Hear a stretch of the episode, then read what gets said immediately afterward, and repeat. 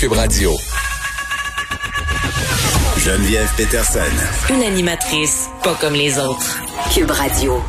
Hey, on s'en rappelle-tu à la fin de l'année scolaire passée, tout le, tous les parages qu'on a fait sur les iPads promis par le ministre de l'Éducation, Jean-François Roberge, des iPads qui arrivaient pas, euh, des élèves qui ne pouvaient être scolarisés à la maison parce que justement leurs parents n'avaient pas assez euh, d'outils électroniques à la maison pour se faire euh, quand parfois même en avait tout simplement pas.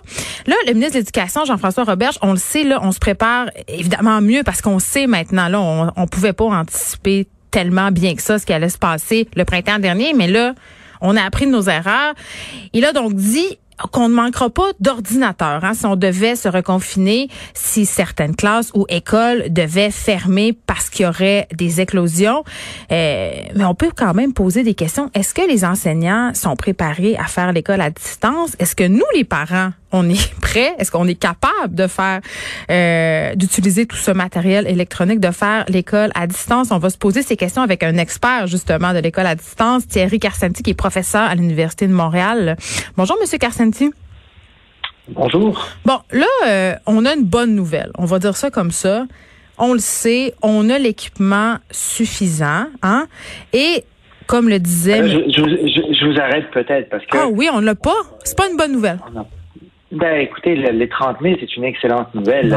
Si on, si on fait peut-être marche arrière, le gouvernement a, annoncé en, mai qu'il donnait bon 15 000, qui rendait 15 000 tablettes disponibles pour les, les anciennes commissions scolaires, les centres de services. Euh, là-dessus, malheureusement, c'est pas tout le monde qui s'est euh, qui a utilisé cette mesure-là. Hmm. En juin dernier, il y a donc 150 millions, et ce qu'on sait, c'est que uniquement 200 000 appareils qui ont été achetés. On a un million d'élèves au primaire, secondaire au Québec, un peu plus que ça. Donc, euh, je me dis, il faut. Moi, je pense que les, entre les centres de services ont la responsabilité de s'assurer dès la rentrée que tous leurs élèves ont bien accès à un propre à leur appareil à la maison. Et donc, le ministère, je pense qu'il est très sage de, de, se créer une réserve au cas justement où il y a des, il y a des problèmes. Mais c'est certain que si on, on fait les calculs simples, 200 000 appareils pour un million d'élèves, c'est pas tout le monde qui aura son appareil. Alors, il y a eu, en tout cas selon moi, il y a un problème dans cette acquisition. Est-ce qu'on a vraiment pensé aux élèves? Moi, j'espère simplement que ce pas des laboratoires d'informatique qu'on a garnis d'appareils, mais qu'on a vraiment pensé aux jeunes dans l'acquisition de ces appareils-là. Ben oui, puis aussi un défi que doit euh, que doivent traverser plusieurs familles c'est euh, la multiplication des appareils pour les parents qui ont plusieurs enfants. C'est pas tout le monde qui a deux, trois ordinateurs à maison, deux, trois iPads, mais vous touchez un point intéressant sur les communications avec l'école. Les parents qui ne sont, sont pas revendiqués euh, de l'équipement. Il faut savoir quand même qu'au printemps, c'était assez compliqué. On recevait 42 000 courriels de l'école par jour. Donc, je suis assez persuadée qu'il y a des parents qui ont passé à côté. Là, euh, je veux quand même, soyons positifs. Là, on a quand même l'équipement. Il y a une volonté de nous en donner. Moi, ce qui m'inquiète le plus, c'est le plan. Qu'est-ce qu'on va faire euh, une fois qu'on qu'on l'a, cet équipement-là? Parce que, euh, Monsieur Carsanti, il y a plein de profs qui sont pas super familiers avec la technologie. C'est une chose de se savoir euh, outiller et de se savoir se servir d'un ordi, mais enseigner, faire de l'enseignement en ligne, c'est une toute autre paire de manches, là. Ben, écoutez, c'est vraiment autre chose, mais en même temps, il faut comprendre que les compétences qu'on a en salle de classe, il y a plusieurs choses qu'on peut transposer en, enseignement à distance. Et moi, mon inquiétude, ce serait vraiment, mais si, on regarde juste, le ministère a quand même donné un cadre actuellement. Donc, ce qu'on sait, c'est qu'il y a des balises. Ça veut dire, euh, si jamais il devait y avoir une deuxième vague, qu'on espère, euh, personne ne la souhaite, hein, qu'on la souhaite la plus petite possible, mais quand on regarde ce qui se passe chez nos voisins du Sud ou simplement en France, hmm. euh, ils sont à plus que 3000 cas par jour actuellement, alors qu'il y en avait comme nous, 80 par jour il y a, quelques semaines. en tout cas, elle pourrait revenir. Mais donc, le ministère a donné un cadre. Il a demandé aux enseignants, par exemple, secondaires, de faire 15 heures d'enseignement par semaine, de donner jusqu'à 8 heures de travaux autonomes aux élèves et de rester disponible, par exemple, 5 heures au secondaire pour euh, venir en aide aux élèves, répondre à des questions, des choses comme ça. Donc, il y a des balises très précises. Ce qu'on n'avait pas en mars dernier, parce qu'en mars dernier, personne ne pouvait imaginer que les écoles allaient fermer pendant si longtemps. Donc, avec des balises comme ça, moi, je pense que ça donne vraiment un cadre de travail avec les enseignants. Et moi, ce que je souhaiterais, c'est que les premiers jours de classe, qu'on se prépare vraiment. Qu'est-ce qu'on va faire pendant ces 15 heures d'enseignement? Comment on va gérer les élèves à distance? il y a plein de ressources en ligne qui existent et je me mm. dis, il faut en faire une priorité absolue. Puis, ce qu'on oublie parfois trop souvent, c'est il faut préparer nos jeunes aussi. Vous savez, les, les jeunes, là, ils savent pas comment ça se passe. Plus ça peut apprendre à distance. Alors moi, je me dis, les premiers moments de classe, il faut vraiment les consacrer tout de suite à préparer les jeunes, pas juste les plus petits, ceux du secondaire aussi. Comment ça va se passer si on doit apprendre à distance? Euh, qu'est-ce que, comment ça se passe? Une leçon, comment tu vas télécharger un document, comment tu envoies un document à ton enseignant?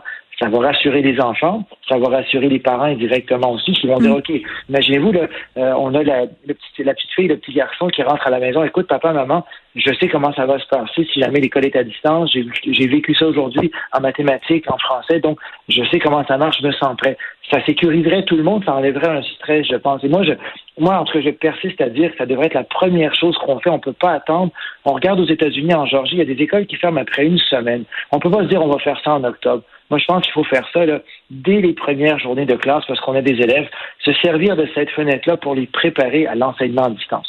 Mais vous avez raison, puis vous soulevez un point intéressant sur la préparation. Évidemment, les enfants posent des questions, mais c'est comme si on prenait pour acquis, surtout en ce qui concerne les ados, que parce qu'ils passent beaucoup de temps sur leur téléphone intelligent, leur tablette, qu'ils connaissent tous les outils, justement, savent télécharger des documents, mais c'est pas nécessairement le cas. Ben, les écoles ont mis en place d'autres outils. Certains vont prendre Zoom, d'autres vont prendre Teams, d'autres vont prendre autre chose. Il faut les familiariser avec ça. Puis il faut les aider aussi. Bon, les ados, on, va, on peut considérer globalement, ils sont très bons sur leur téléphone, sur les réseaux sociaux pour jouer à des jeux. Mais comment vas-tu faire tes devoirs? quel cadre de travail, comment vas-tu être autonome pour tes devoirs, comment vas-tu apprendre à t'organiser? Parce que les sources de distraction sont bien plus nombreuses à la maison que dans une salle de classe où en quelque sorte on est captif, on n'a pas le choix d'écouter. Écoutez, entre Instagram, Netflix et le cours de maths ou de français, c'est ben, le choix. voilà. le choix, il n'est même pas difficile parfois pour les jeunes. Et c'est pour ça, moi, je pense qu'il faut vraiment se servir de ce moment à l'école pour les préparer. Puis les préparer, ça fait en sorte qu'ils vont pouvoir peut-être euh, partager ce qu'ils ont vécu au printemps dernier, ce qui est intéressant pour eux, euh, partager les défis qu'ils ont rencontrés, ensemble trouver des solutions. Et donc, il y a le volet préparer les élèves, mais il y a aussi le volet l'enseignant lui-même doit se préparer. Puis là, il faut faire attention. On ne veut pas que quelqu'un devienne un grand spécialiste de la formation à distance. On n'a pas le temps. Et euh, parce que la rentrée scolaire pour les enseignants, c'est dans, dans quelques jours à peine. Mais je pense que c'est possible d'acquérir certaines balises hmm. sans devenir un spécialiste. Comme ça, au lieu d'improviser complètement, mais à ce moment-là, peut-être qu'on va arriver à faire des choses intéressantes. On ne veut pas reproduire ce qui se passe en salle de classe. On ne veut pas planter les jeunes pendant 75 minutes euh, à répétition devant un écran qui écoute des profs qui, qui tournent. On, veut, on veut que les moments soient plus brefs. Et donc, il y a plein de stratégies très efficaces. Et je pense que les enseignants doivent en faire une priorité pendant leur premier jour aussi, avant que les élèves n'arrivent. Monsieur Carson, on va jaser là quand même. On a mis en place une formation sur l'enseignement à distance. C'est une formation qui est offerte par la TELUC. Puis vraiment, euh, on a incité, invité les enseignants à suivre cette formation-là. Euh, sur les 108 000 profs hein, euh, du Québec, seulement 12 000 enseignants ont suivi la formation depuis le printemps. Comment on peut s'expliquer ça? C'est, écoutez, il faudrait poser. C'est un peu décourageant. il faudrait poser la question aux enseignants. Nous, nous, on a fait une enquête euh, auprès de plus de 10 000 parents et apprenants au printemps dernier, et je sais que c'était, euh, pour beaucoup de parents en tout cas, ils comprenaient pas pourquoi les enseignants n'ont pas utilisé ce moment pour se former. Ben, euh, c'est un peu ça ma question. Maintenant, peut-être à la défense, personne n'avait prévu ça, personne ne pouvait anticiper, et il y a quand même des enseignants qui ont des réalités qui devaient s'occuper d'enfants, euh, de parents ou d'adultes ou de grands-parents ou peu importe. Donc, sans faire, sans revenir en arrière, je me dis, ok, il faut tirer des leçons de ça. Hmm. Et c'est pour ça que moi je me dis, ces premiers jours de, ces premiers jours là qu'on a, je me dis, on a une responsabilité sociale comme enseignant pour se préparer le mieux possible au, cas où il y a une deuxième vague qui arrive, mieux se préparer soi-même et préparer nos jeunes aussi pour qu'eux aussi se sentent rassurés. Puis moi, je peux vous dire qu'il y, y, a des enseignants qui ont fait des choses tout à fait extraordinaires. Ah, tout à fait. Énormément de témoignages. Euh, on avait une enseignante super populaire au Québec euh, aussi, Madame, qui était, qui était Oui, Madame Marie-Ève.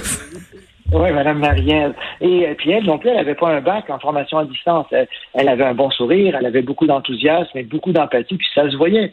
Et donc, c'est pour ça que je dis, il ne faut pas penser qu'on commence tous à zéro en formation à distance. Il y a des choses qu'on faisait en salle de classe qu'on peut réutiliser. Mais ce qui est certain, en tout cas pour moi, c'est que il faut se dire qu'en enseignant, c'est ma responsabilité sociale d'être prêt pour ça. Autant il y a eu des enseignants qui ont fait des choses extraordinaires, autant j'ai des parents qui, qui étaient vraiment mécontents, qui disaient, écoutez, là, après sept semaines, l'enseignante, les trois, quatre premiers jours, a dit, écoutez, là, je suis pas prête, il faut que j'apprenne à maîtriser les outils. Alors, il y a des parents qui disaient, mais qu'est-ce qu'on fait pendant ces sept semaines-là? Et donc, et je sais que c'est pas simple pour personne qui est arrivé, mais je me dis là, maintenant. Bon, mais il y en a quand même qui manquent, euh, il y en a quand même, M. Carcentier, qui manque un peu d'initiative. Vous faites bien souligner qu'il y a des enseignants qui sont proactifs et qui font des choses intéressantes. Thierry Carcentier, merci, expert de l'école à distance. Euh, euh, évidemment, il y a d'autres questions qu'on pourrait poser. Qu'est-ce qu'on va faire avec les familles qui n'ont pas Internet haute vitesse? Parce qu'on le sait, là, il y a plusieurs endroits, ben, quand même pas tant que ça, mais il existe encore des endroits au Québec où on n'a pas accès à Internet haute vitesse. Est-ce que aussi, ça va être différent, les rentrées? Faut séparer ça. Le primaire, secondaire, c'est une chose. Université, cégep, d'ailleurs, je ne sais pas si vous avez suivi ça, mais il y a quand même des élèves en ce moment qui se plaignent parce que les frais de scolarité seront les mêmes à l'université. Est-ce qu'un cours à distance qui est donné à l'université a la même valeur qu'un cours qui est donné en personne? C'est quand même euh, des questions intéressantes. Moi, j'aurais envie de dire que l'université continue à avoir euh, des frais fixes, mais il y a des, matières qui ne s'enseignent tout simplement pas à distance. Évidemment, ça sera pas simple, tout ça. On va suivre ça. Et euh, en tout cas, moi, je sais pas pour vous, mais moi, chez nous, j'ai équipé mes enfants avec des outils électroniques au cas où on aura à se reconfiner. Et je pose toujours la question, est-ce qu'on maintenant va avoir un crédit d'impôt pour ça?